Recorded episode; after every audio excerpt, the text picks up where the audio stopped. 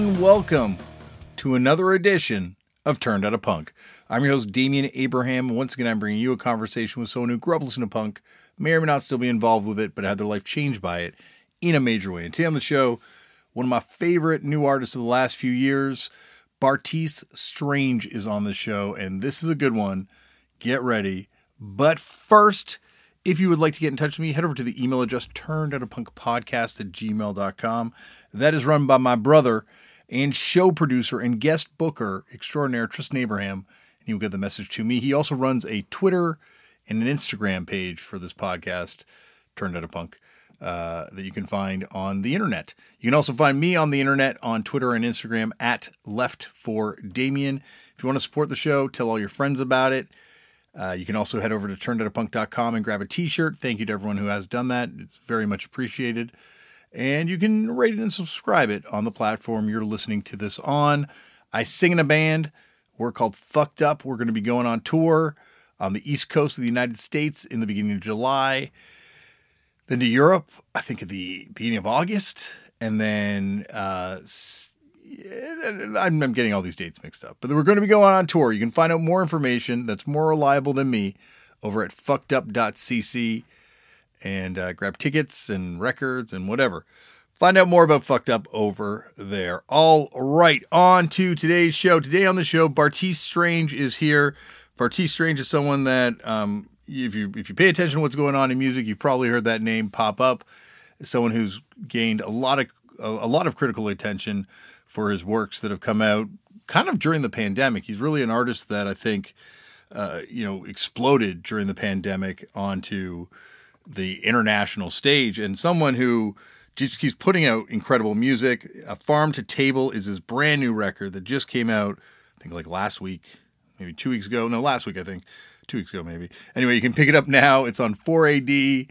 It's streaming everywhere. And this is someone that uh, you're going to be hearing a lot of uh, for a long time, and I, I, wouldn't be surprised if this record winds up on a lot of people's top tens for the end of the year, mine included, because it is a fantastic album and a, a very a very amazing, interesting artist, and someone that you know is kind of a, a dream person to sit down and talk to for this podcast, because also a punk rocker, and you will hear all about it here on the show. Once again, pick up this new record, Farm to Table. It is out there everywhere right now.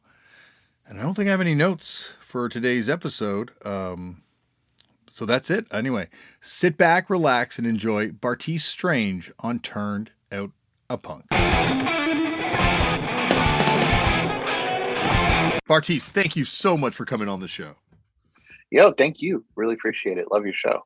Oh well, that that's amazing to hear because I love your music and uh, yeah, like just you know, obviously doing a lot of research for this and being, you know, knowing that you did the national EP, but hearing you talk about the national and TV on and TV on the radio kind of back to back a couple times, like those bands were just so important in my own journey. And so to hear how they affected you and kind of like where they fit into your musical journey, it's, uh, yeah, I can't wait to get into it. But I got to start this off the way they all start off, which is Bartees, how'd you get into punk? Do you remember the first time you ever came across it? Actually, yeah. Um, as corny as it may sound, Tony Hawk Pro Skater.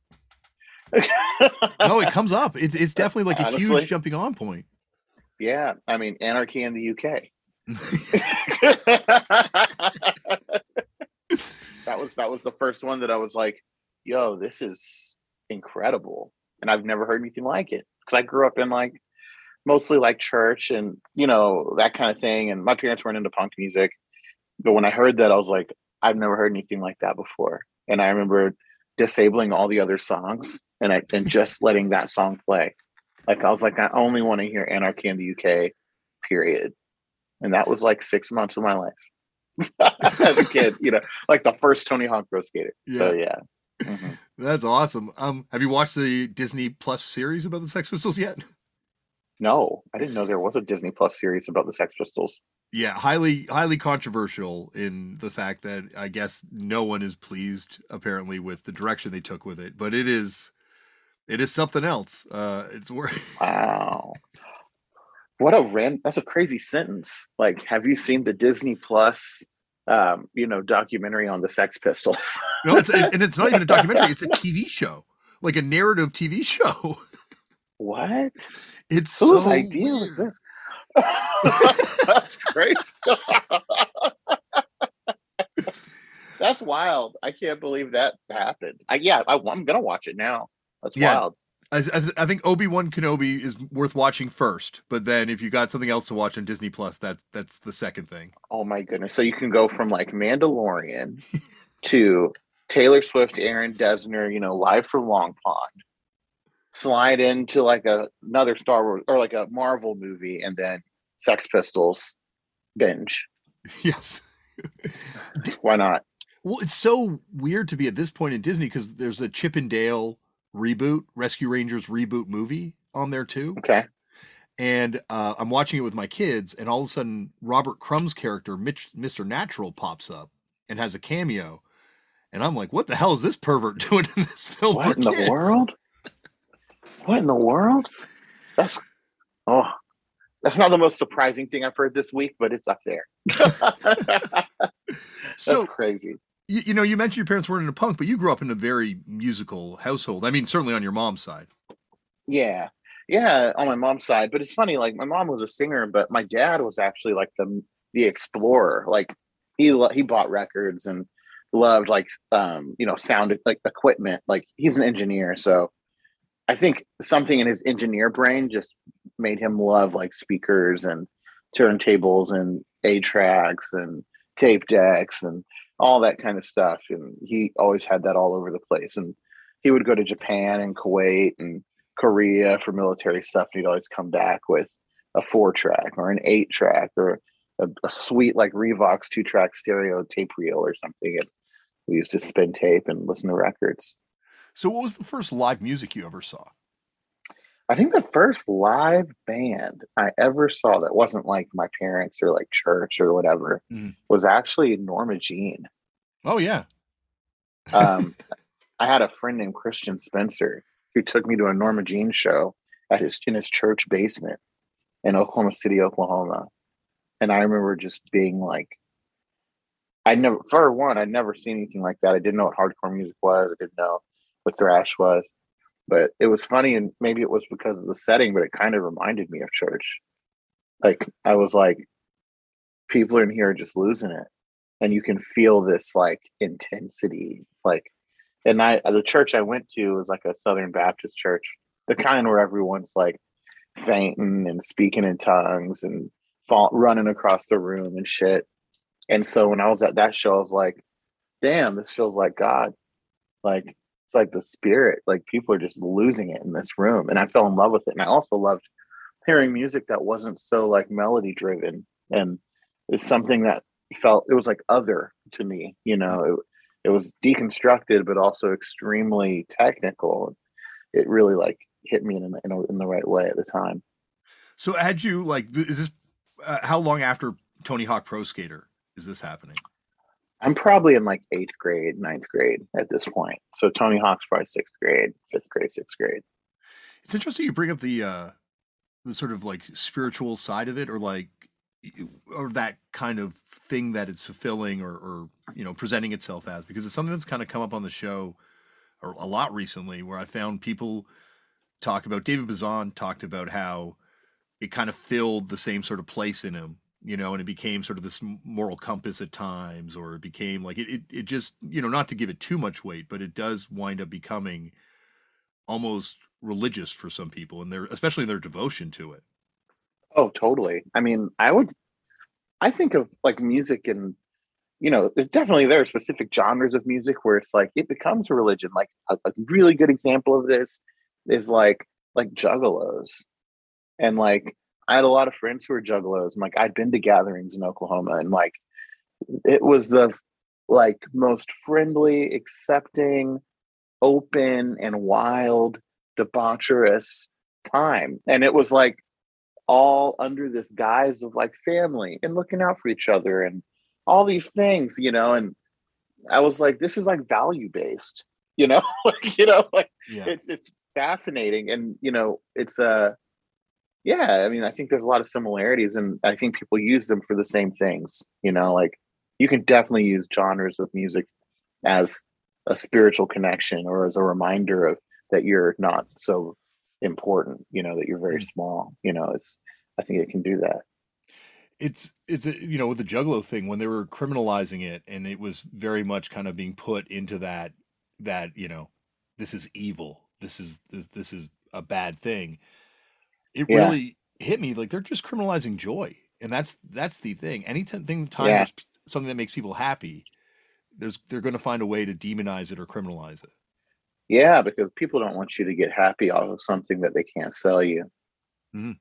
Mm-hmm. like you know I feel like in that situation, it was just like whoever powers that be were like, yo, how are these people finding a way to get happy without what I say they should get happy off of? you know, and that's that's the problem. Same thing with like hip hop in the 90s or any genre that arose out of, you know, pain, you know. It's like the government or whatever, powers that be, the social construct, whatever. You know, they try to if it's not theirs, they don't want you to have it. yeah, absolutely. Yeah, and and anything yeah. that fosters any sort of like, you know, I don't want to say civil unrest, but like anything that fosters any sort of like awareness of the mm-hmm. world mm-hmm. outside of of you know this sort of manufactured happiness. Exactly. Anything that you know, because you know, happiness and community and organized gatherings. I mean, if it's not controlled by the people at the top or like whoever's like making the calls or whatever, you know, it's threatening. But mm-hmm. whatever. We all know this. Mm-hmm. So where'd you kind of go? Is Norma Jean actually are they from Oklahoma? I don't think so, no, but I don't tour? know where they're from. Yeah, I'm trying um, to remember. I do know that they played in Oklahoma a lot though, because I think Norma Jean was a Christian band. Hmm. Yeah. Um, yeah, they were I think you know remember that whole like tooth and nail world Absolutely. of rock bands. Yeah, I'm fascinated. I'm so fascinated by that world. So that so uh, I was kind of like when they told me when I first started listening to this podcast and kind of getting into like what you do, and I talked to Jamie Coletta. You know, we we, we have a a big common love for some of those bands in that circle.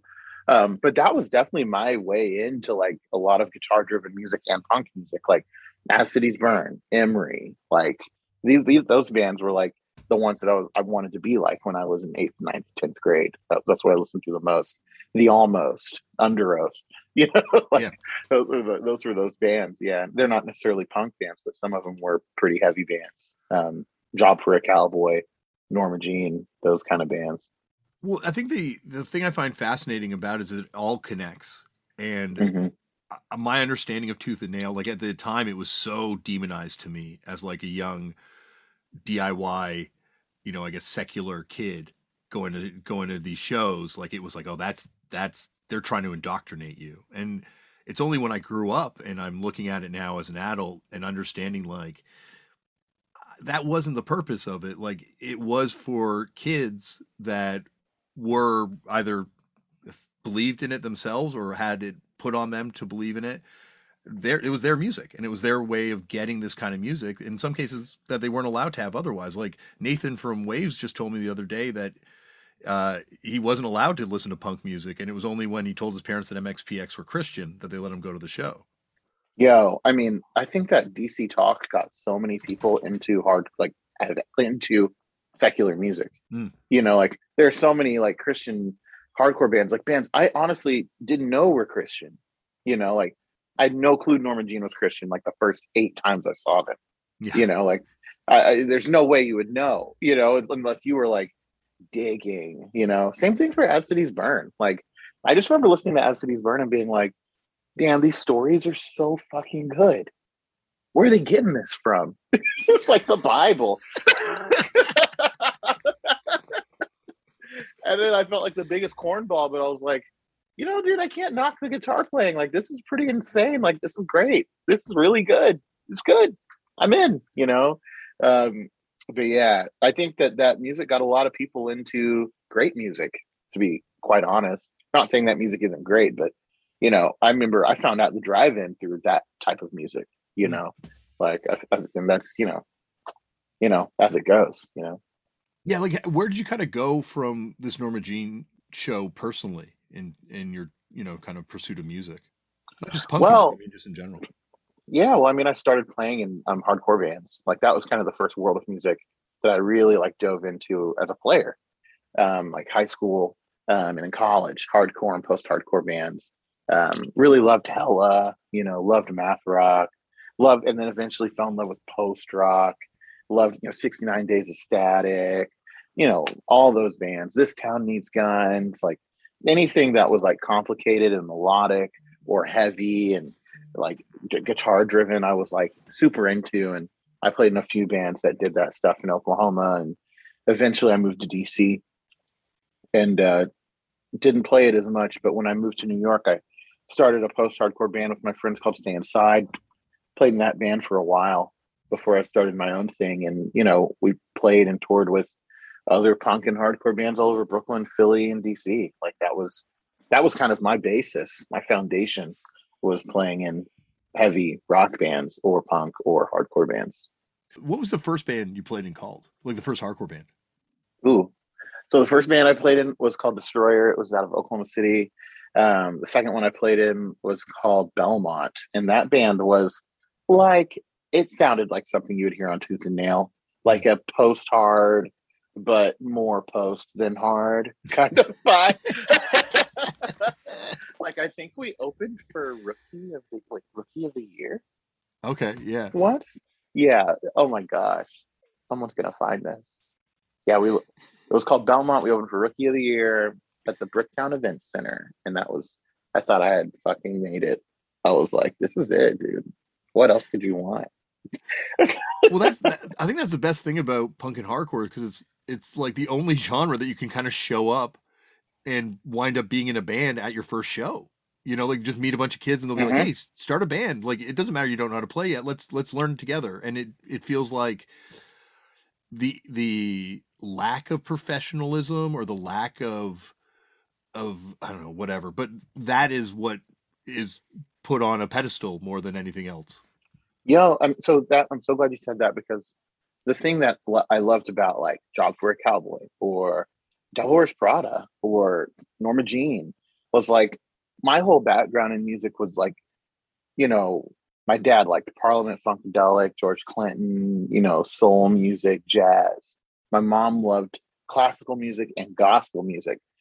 That To play in those worlds, it's all highly skilled, super trained freak players, you know, and I remember listening to it and being like, I love music and I would love to make it, but I don't know if I can really aspire to be any of these people I'm seeing because I don't even know how you get there. Like these guitar players are the best, these bass players are the best, the singers are the best. Like I don't know if that's I just kind of want to make stuff, you know? And uh when I saw that Norma Jean show, I remember just being like, the music is almost secondary to this vibe that's been created you know uh, like at first unitarian church i would see bands and i would just like when i moved to the east coast and started going to philly and just another example of this you know it's like you watch a band like Soul Glo play. Soul Glo those guys are exceptional musicians but that's not why Soul Glo is like the best band in philadelphia by far. It's like they have created this like world. When you see them play they're bigger than anything you could imagine. It's like a force of nature that they're creating with like just like this persona they put on this attitude this like this energy they bring into a room like everybody knows what's about to happen same thing with like turnstile or glassjaw or like bands that I, I i've loved for so many years it's like the music is great but it's like there's more to it and you're right like you can go to a show like that and meet two or three other people and be like oh you got a drum set let's meet up this weekend you know and that's it you know like Mhm. now you got friends. You know, that's how I met my friends in New York, and like that, that's how I've always joined bands. I, I'm with you 100 percent on that. Yeah, and it's, it feels like in a lot of other genres, you know, you're like metal or things like that. You're like you you you're supposed to pay your dues in terms of being a musician. You're supposed to work at Mhm. it for, you know, there's this like apprenticeship, the almost thing that you have to kind of go through before you can get on up on stage. But with punk, yeah, like you, you if you don't get up on stage, people, it's almost weird. Like, oh, you don't play in bands? Like you've never played in a band? Like that's Right. so weird. Right. Um, and I love that because I think like honestly, like everyone can make something. Everyone can make things. And punk and like the hardcore ethos and like it, it, it just really puts people in a situation where it's like yeah like everyone has something to offer you know um and of course punk music is has its issues with gender and with race and just like other genres and but i'll say as a black person who's queer i remember seeing like dance gavin dance and being like there's a black dude in this band. You know like and i remember like recognizing that like in this like punk hardcore world there were a few black kids that were like sliding in.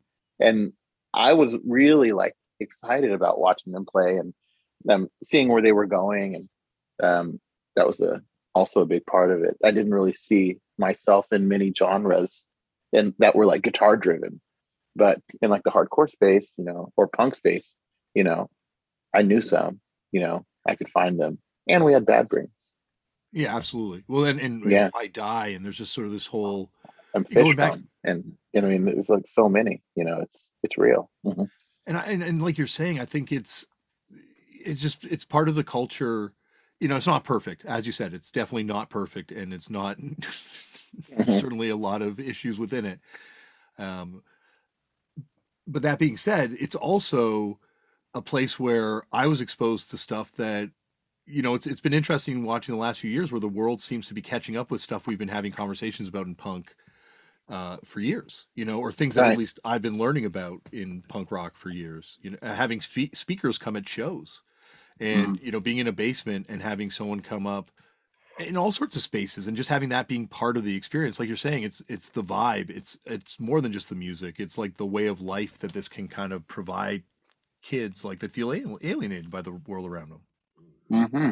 Hundred percent. And I remember, even as like a black person living in a very white town and city and state, I remember going to punk shows and feeling like I wasn't the weird one.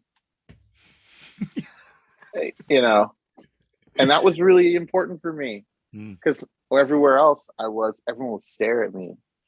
But when I would go to like a hardcore show, I'm like the more I'm the most normal person at the hardcore show. Yeah. You know, like I'm like seeing shit I've never seen. You know, white kids with snake bites and like crazy hair and like you know actual you know people who you know it, it's different. You know, I, I was I, they were they weren't worried about me. They were just like, oh cool, you're into this. I'm like, yeah, and they're like sick. you know, well, like that's it. You know, and so I I always kind of felt like I was safe there in a weird way. You want to hear a crazy story? Yeah. Oh my gosh. A weird example of this ridiculous phenomenon. I hesitate to tell you this. No one knows this about me. The sec one of the early bands I played in, I moved to Emporia, Kansas on a football scholarship, right? Got to Kansas, go to football practice. I hate that shit. I ended up quitting the team shortly after I joined. There was a skate park by the football field. I used to go there and skate with my friends. And there was this guy named Brad. He worked at a Home Depot. Very nice guy. Brad's like, dude, you want to play in my band? And I'm like, yeah, sure. He's like, punk band. I'm like, I'm very down with that. Get to his house. And we start playing these songs, you know, and he's got them all kind of laid out. And I'm like, oh, what is this? Did you write all this? And he's like, oh, no, they're covers. But like, and I'd never heard this, the covers before, never in my life, never heard them. And I was like, who is it? And he was like, oh, it's this guy named GG Allin. And I was like, cool, cool. I never knew who GG Allin was. Never Yeah. knew. Never Yeah. heard of him. And I didn't Google him. I was just like, cool, punk rock, whatever. I'm down. Bite it, you scum. You know, let's go. Yeah. And so, first show's in Wichita. I pull up to the show, load into the back, go up on stage. Everyone's just bald white kids. And I'm just like, cool, whatever. Let's, you know, kill the show. We murdered it. We crushed it. After the show, people were walking up to me and they're like, man, it's so cool to know that you're down. So cool to know that you're down. And I'm just like, sure. Punk rock. Played for a room of racists that night. Holy Pretty crazy. fuck, That's fucking insane. It was crazy.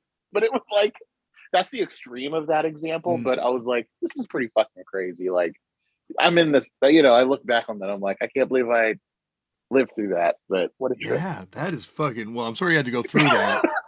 no, it's fun. I think it's hilarious. Like, I guess that's actually an example of all the problems in punk rock, but also some of the yeah, it's, we, it's so wild. What a wild world. so did you like uh, you know not to keep prying into it, but like whatever happened to this dude, the Home Depot dude? Afterwards, you're just like, dude, what the fuck? Home Depot Brad, I just kind of he he actually just kind of fell off the face of the earth. I mean, I remember um, a few weeks later he was like, "Yo, the show was great. Like, are you down to play again?" I was like, "I don't know. I kind of like did some research. I don't know, man. I don't know if I should play that." And and then I just kind of never heard from him again. You know, wow, disappeared. I'm waiting. Uh, one day he'll he'll probably Facebook message me one day and ask me for like a guest spot, and I'll be like, I'll be like, sure, come on through. It's fine. Hopefully, he doesn't ask you to join his new band. Like, what? What's his next cover band going to oh be? Oh my god! I'd be like, I'd be like, you want to open? freak. yeah, turn the table on him a little bit. yeah, like you're a freak. No. wow, that is fucked up. That is. Uh, oh my gosh. Uh, but you mentioned going there for a football scholarship, and I've heard you talk about, uh, you know, you played sports as as a way of of kind of coping with being in Mustang. Mm-hmm. Uh, but you did you right there. You said you hated it. Was sports something that you just kind of like did because you were good at it and never really yeah. wanted to? Yeah, I mean, I saw sports as kind of a safety blanket. Mm. I mean, and it was a way out for me. Um, I wasn't like a great book. I wasn't very book smart at the time, or or if I was, I didn't believe that about myself. Um, and I was very good at sports. And so I was just like, cool, this is my ticket out. This is how I'm going to get out. And, um, and that's what I did. Mm-hmm. But as soon as I got out, I kind of like, I just remember being in locker rooms and being like, I don't want to, I just, I just wasn't, I just knew I did, I wasn't supposed to be there. You know, I was like, this ain't it for me. Well, it also feels like it's the antithesis of the stuff that you're getting into on the music side of things at the same time. Like the the two worlds of jock and, and punk. I'm always fascinated by how people deal with them because they feel so at odds with each other. I mean, well the thing is is like the punk ethos was something that I embodied as a human being hmm. in all walks of my life. Like I was always going against everyone else.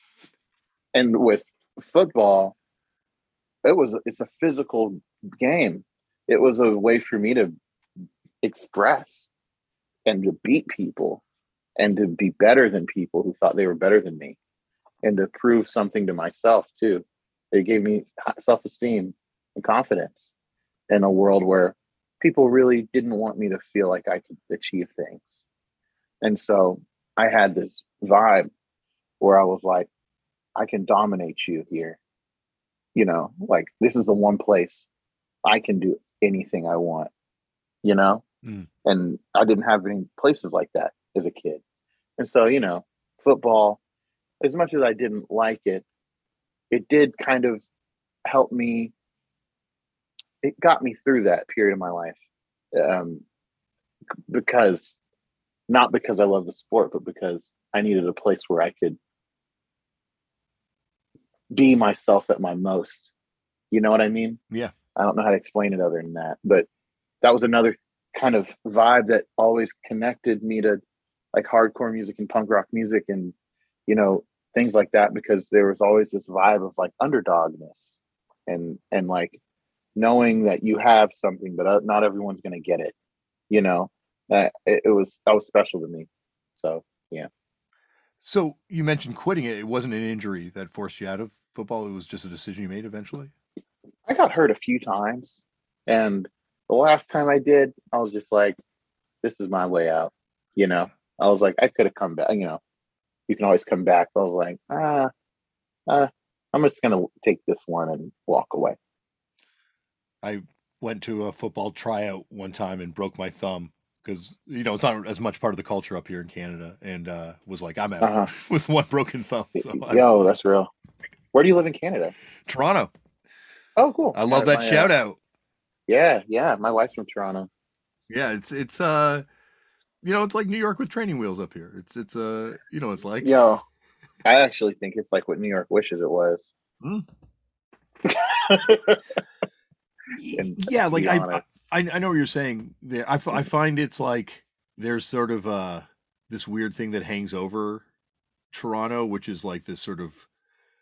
I think it hangs over. You know, you probably noticed in Canadians. There's always this sort of comparison that Canadian people do to America immediately. Like I immediately, instead of saying how great Toronto was, I immediately went to belittle it in the face of New York as my Mhm. uh, way of talking about the city. But it feels like that's almost like this weird internalized thing that people in Toronto and, and I guess in Canada in general carry with them in regards to Canadian music and culture. And that's just shifted. Like to watch that shift in in my lifetime where Canadian music is finally cool on a global level, not just like, you know, propaganda and a couple obscure undergroundish type bands, but like where, you know, one of the biggest rappers in the world is Canadian is something I never thought I'd see happen. Yeah, I mean, you got a few big, you got a, a whole situation in Yep. Toronto right now in that world, and with the dance music, and with indie music, and with the hip hop stuff and the pop stuff, it's real. I mean, Canada's y'all y'all are turning people out for sure, for sure. I don't know. Have you been up here since the pandemic stuff has kind of everything started to open up a little bit? Yeah, I went up. Um, I- oh yeah, go for it. No, no, you go, please. Oh, I was just gonna say, yeah, I was in Pickering with um my wife's family last summer, um, and then I played in Toronto um two nights at uh gosh, starts with a D. It's downtown. Danforth Music Hall. Yeah, Danforth. Yeah, That's right. Danforth. That's that's Yeah. that's more the neighborhood I grew up uh, Oh. not too far from. I love that neighborhood. I love that man. Toronto is so beautiful. I just love that city so much. It's such an amazing city. It every time I go, it like gives me hope for like people. I'm like, we could all be living like this, you know? Like we we could. it's great. You've just increased my love for the city tenfold. Like in this I love I'm- Toronto. I love Toronto. My favorite place in the summertime is is Toronto. Yeah. It's, it's, I love it. I love it so much. It's just so expensive, but if I ever figure out how to afford it, we I could totally see us moving back there. Yeah, it is a very uh, a, a very pricey city to live to find places to Mhm. live, and if that's the thing that that's why I asked if you've been up since the pandemic because I feel Mhm. I'm interested to see what happens now because one of the biggest practice spaces in the city got bought out by that weird church, and everyone got evicted. Um, Oh, weird. yeah, this sort of it's like a newer church and it claims to be, you know, we've got all these progressive beliefs, yet there's like right in there like marriages, men and women only and all that kind of stuff. So Of course. but they they bought the practice space and they shut it all down and all the bands got evicted and you know, there's a lot of venues that have gone recently, like every city's dealing with Mhm. that, I guess. So Yeah. I'm interested to see what happens next for the city in terms of music stuff. Yeah. Well, that sucks for Toronto because, you know, unlike the States, it's like, I mean, if all the venues are gone in Toronto, it's like, where do you go? There's not like a Philly or a DC or a Chicago within an hour or Yeah. two, you know? Very it's true. like, it's like, okay, Hamilton, like Brampton, like, uh, is the practice space in Mississauga now? Is it in Kingston? Like, I don't know. I mean, it's a, the train isn't going there. yeah, I don't exactly. know. Go trade right away where you got to Yeah. now. Yeah, I don't, I don't know. That's weird. Well, Not great. We still have all the big venues here, but I feel like the small all ages venues, the venues that you need for people that are starting out and practice space wise too. And it's it's interesting when you look at Sweden in the nineties and they had government subsidized practice spaces and government subsidized recording places and instruments and all these things that allowed people to get into music and look at all the bands that came out of Sweden. Like they had a bunch of a wave of international success in the wake of that. Mhm. And these cities need to invest in their musicians. Well, it's really funny because I mean that's kind of something that Canada is known for is investing in their musicians, like through the grant system and Mhm. uh, you know CanCon and all that stuff. You know, it, so I don't feel like that's a, a far reach of the imagination for that to happen. I mean, but I also know the political situation in Toronto is it's shifting. yeah, it's You know, so I mean that's a that's a whole other thing. But and I think all that stuff is there, but it's almost like you need to be at a certain level to access it. It's the what infrastructure you need to kind of get to that level as a musician where you can get those grants because they're the those grants don't necessarily go to new bands that are starting out or new musicians that are starting out or new artists that are starting out. They go to established artists to help promote can- Canadian culture, right? Right, right, right. That's true. Very, very true. What did you notice the differences between these scenes? Because you moved around a lot, and you know we're always involved in these punk and hardcore scenes. What were some of the differences you noticed in a place like Kansas City versus Oklahoma City or or Philadelphia, even? Um, something I will say, like I remember leaving Oklahoma and moving to the East Coast, and really trying to find people to play with, and I had a really hard time in DC initially. Um, and so then I moved to New York and had a lot of success meeting people to play. And something that I recognized like really quickly, like the difference between like Oklahoma, Texas, Kansas to the whole like New York thing was like the people in Oklahoma, they don't really think they're going to be famous.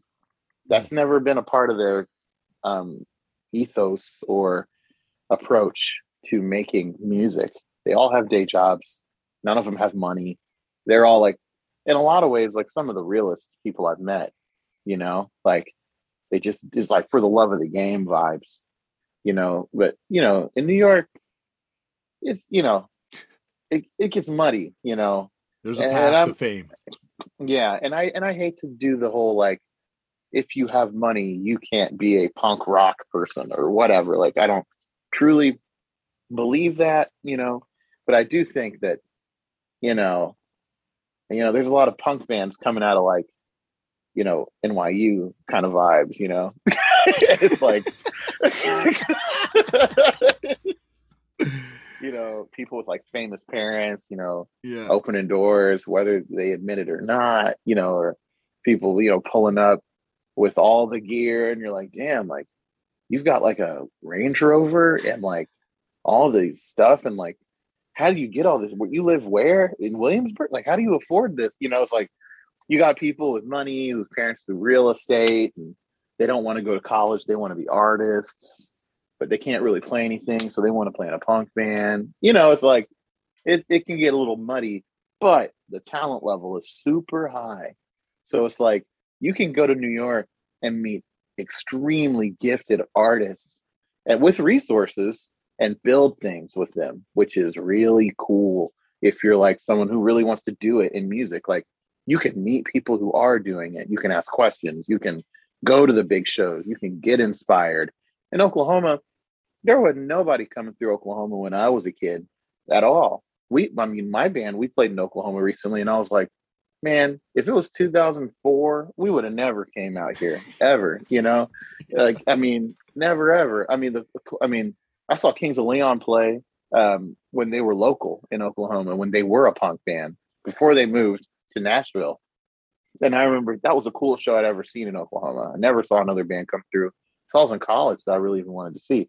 So it's like the scenes are different in that way. Whereas like Oklahoma, it's like, you know, salt of the earth, like real people that are exploring things and love punk music, but they play country music too. And they like soul too. And, you know, they go to work every day you know.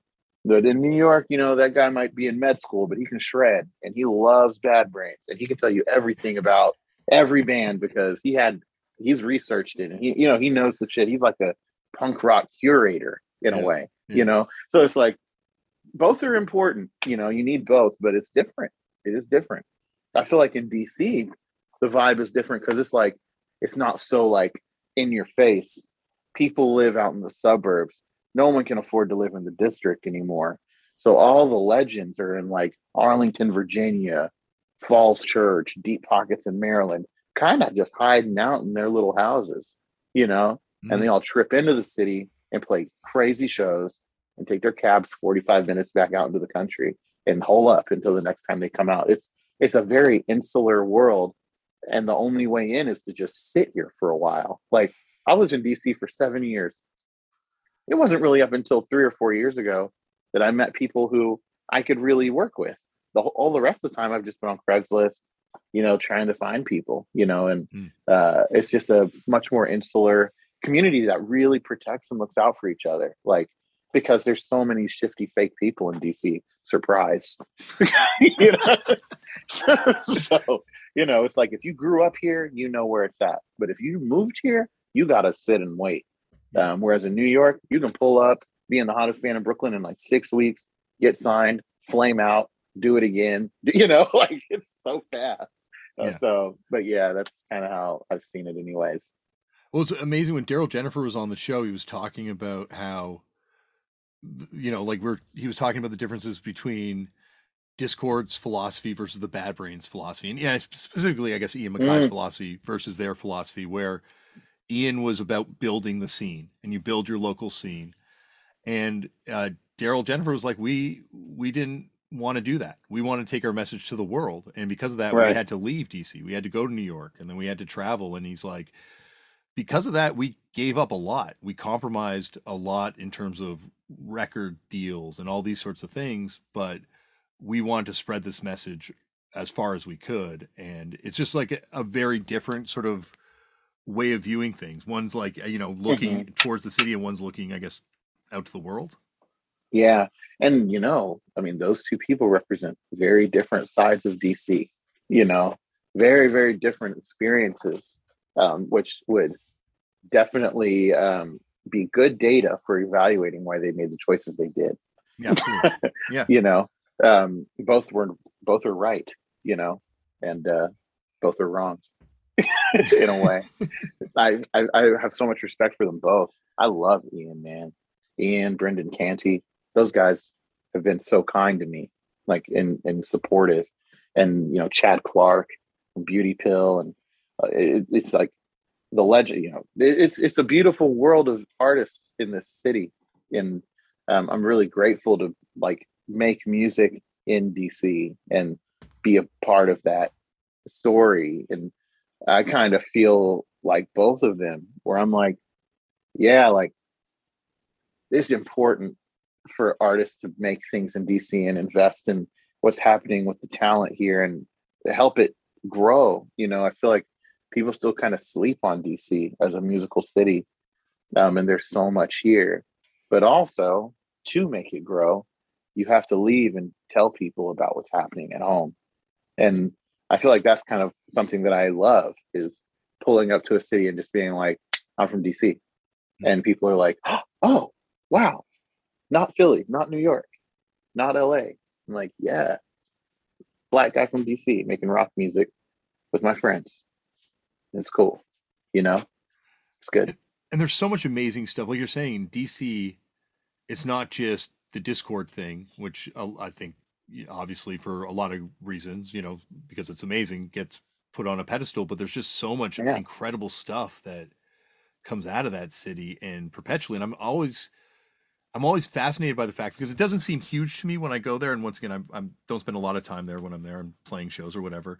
But at the same time, it feels like there's a lot of different scenes happening that don't cross over that in other cities would I think cross over a lot more. Yes, that's something I've always kind of had issues with here as a person who likes to make a lot of stuff. You know, yeah. I'm like, why aren't the rappers talking to the rock guys? Why aren't the dancers over here meeting the painters. Like, where's the, you know, it's like we could all actually help each other. I mean, or even to think like, you know, Virginia Beach is only two hours away. Pharrell, Clipse, like so many, uh, you know, GoldLink. I'm talking like hugely famous artists. I'm like, why is there not, why aren't we talking to them? Like, why aren't the artists in Baltimore working with artists in DC? Why do we hate them so much? Like, Baltimore, I think, is like, honestly, like Berlin. I'm like, this is like one of the last affordable cities in America where you can buy a brownstone and put a studio in it for under a couple hundred thousand dollars. Like, what are we still like? Why aren't we working with these people? You know? Yeah. But I think it all goes back to there's this like insularness of this area. People click up and they, you know, it's weird. I don't know what the why it is that way because I don't feel like that when I'm in New York. Mm-hmm. Mm-hmm. Uh, when I'm in New York, it's like, who's coming through today? Okay, Nick Hakim, the guitar player for Moses Me, and like, you know, Mia from Pom Pom Squad. You know, it's just like the sickest. It's like sick. I'm pressing record. You know, like let's go. you know, it's like yeah. we're so rad. Um, but you know, hey, no, you know, everyone does it different, I guess. Well, I think LA is the same way. Whenever I'm out there, it's amazing how the energy people have. Like, hey, you let you do this, let's do this together. Let's make something happen.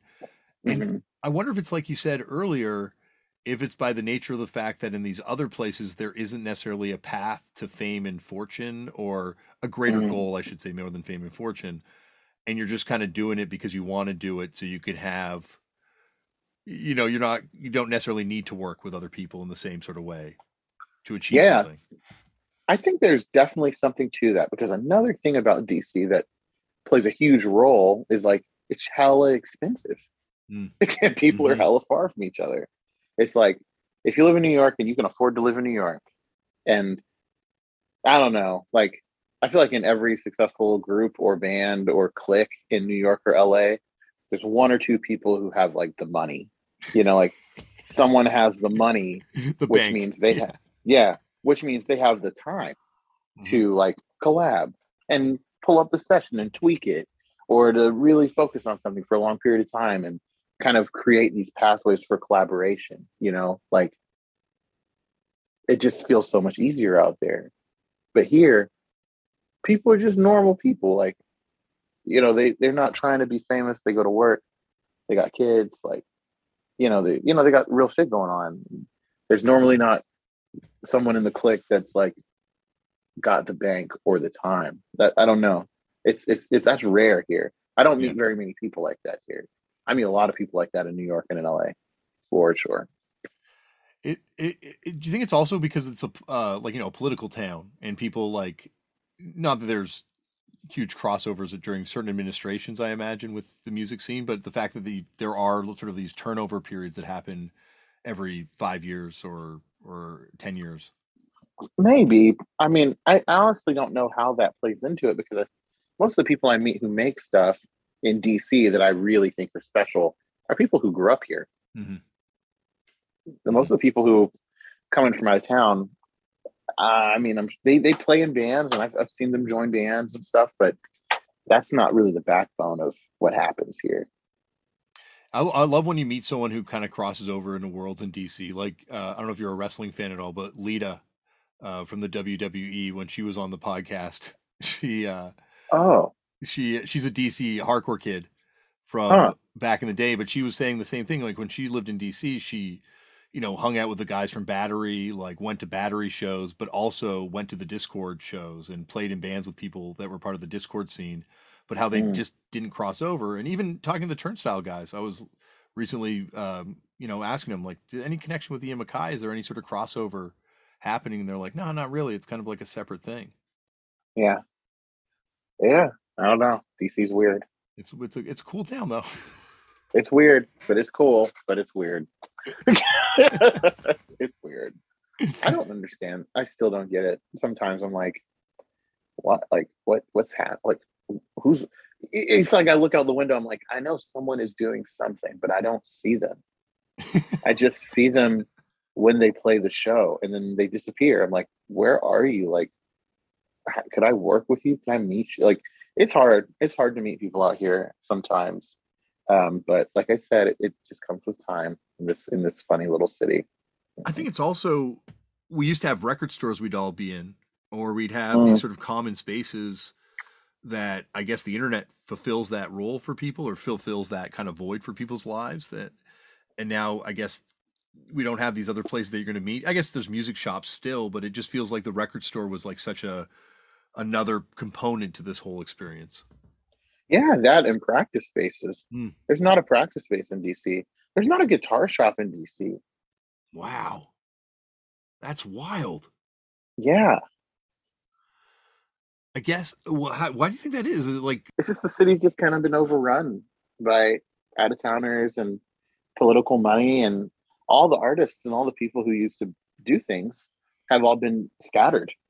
I mean, this is like a recent phenomenon of the last 20 years. Like, you know, DC of two of year 2000 is so wildly, so so wildly different than DC of 2010 and then 2020. It's like unrecognizable. People that grew up here are just like, this isn't what it was, you know. Like so on this point of collaboration and stuff, and I think that like there was a time when it was more like New York or LA, like when Chuck Brown was making records in DC, I think there was a time when everyone was fucking with Chuck Brown and everyone was making records and you know, it was a beautiful thing.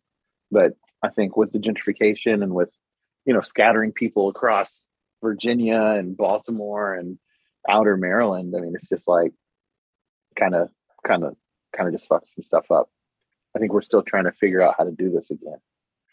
I've, I've become kind of fascinated by like these sort of geographically decentralized scenes that are popping up now. Uh, you know, uh-huh. goth boy click stuff and uh, yeah. emo emo trap or emo rap, I guess is the uh, the proper term or what the preferred term at this point. Um, but I'm you know, and these scenes that have kind of popped up where people are just connecting from all over the world with each other and are able to kind of uh, collaborate and and work together and there's almost like a less of a need for being located around someone now.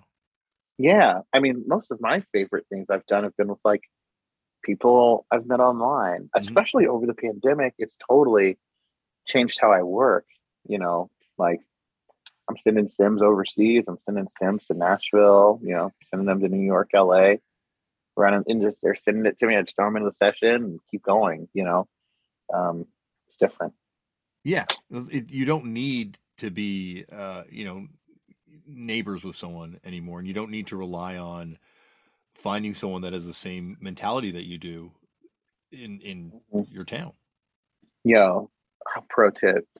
I've been working with a lot of like beat makers and stuff that have opposite time zones as me. yes. It's so awesome. Like I'll send them stuff when I go to bed and when I wake up, it's like in my inbox. It's I'm like, why didn't I think about this years ago? Uh, I I I kind of love having like friends on opposite ends of the world because it always gives me someone to call late at night when I'm bored. I'm like, oh yeah, oh. I've got a friend overseas that's up now. That's so so so true. I need to do that more. I'm definitely a late night like starer. I'll just be sitting like, oh, what now? yeah. yeah. Well, I think I've read you. I heard you actually talk about it. Like, you know, there's that new, famous uh, I think it was a New York Times piece about boredom being the engine of creativity and how we yeah. need we need that boredom. Yeah, boredom is good. And you know, people these days don't know how to sit still anymore. But you know, you have to. you yeah. have to at some point. You have to. Well, I'm like, um, t- I'm telling my kids, like, you know, like focus, focus on this thing, focus on that thing, and at the same time, my focus is eight different places as I'm trying to get them to focus on one thing that I'm telling them. And it's, yeah, it feels like we're just, it's so hard to be bored. Now. Well, maybe they'll be focused on seven different places. They'll improve a little bit. Yeah, okay. Minecraft. They can focus on Minecraft all at once, as long as it's Minecraft. Oh, that's hilarious. I love that Minecraft is still getting played. It's like some shit don't go away. It's like the Rubik's cube, Minecraft, like checkers, you know, Lego. yeah, Lego. Yeah, I love that shit. Oh my god, it's like it's like they it's like some toy makers just like hacked humanity. They're just mm. like, yo, this is the perfect toy. Like, trust me, like this shit is gonna go hard for a hundred years. Well, it's interesting with my kids watching, you know, the the you know Star Wars or or Marvel or DC comics and watching these things that I grew up with almost become like folklore to them. Like these are the sort of folk stories that I share with them now. And we'll be watching one show and I'll be giving the whole history in the comic book of this character. And I'm like, I guess this would have been like folk stories in other times. Yeah, like Paul Bunyan. Yeah. Iron Man is Paul Bunyan, basically.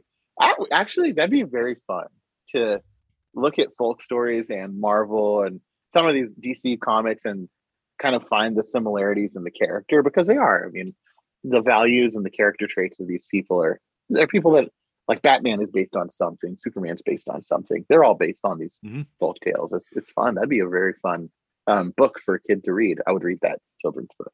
Well, I think you just found your pitch for Disney Plus if you throw the Sex Pistols in there to bring it full Boom. circle.